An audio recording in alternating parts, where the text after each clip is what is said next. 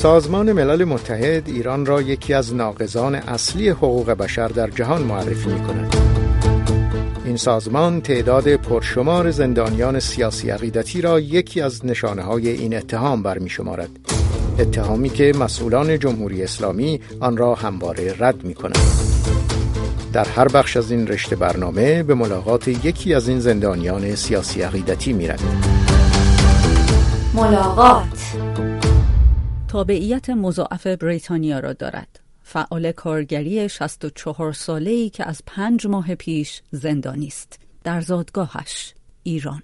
مهران رعوف متولد کرمان است. سالها ساکن تهران بود تا اینکه برای ادامه تحصیل به بریتانیا رفت. او رشته مهندسی مکانیک را در دانشگاه هودرسفیلد با موفقیت به پایان رساند و پس از چند سال تابعیت بریتانیا را هم دریافت کرد.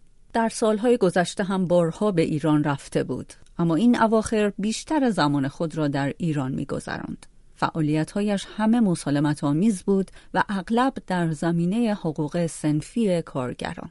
روز 25 مهر ماه 99 بود که مأمورین اطلاعات سپاه به منزلش رفتند و پس از ساعتها تفتیش و بازرسی وسایل شخصی او مانند کامپیوتر، تلفن همراه، مدارک و یادداشتهایش را ضبط کردند و خود او را هم بازداشت.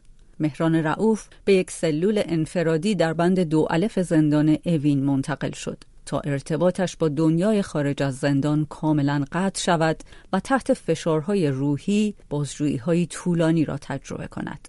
اعضای خانواده و بستگان نزدیک مهران رعوف در ایران زندگی نمی کنند او در روزهای نخست بازداشت فقط در یک تماس تلفنی کوتاه به یکی از بستگان دور خود در ایران خبر زندانی شدنش را داد و پس از آن همه اش بیخبری است. در پنج ماهی که از بازداشت این فعال کارگری دو تابعیتی میگذرد. مهران رعوف هنوز هم به وکیل دسترسی ندارد تا پیگیر وضعیت او در دادسرای امنیتی اوین باشد.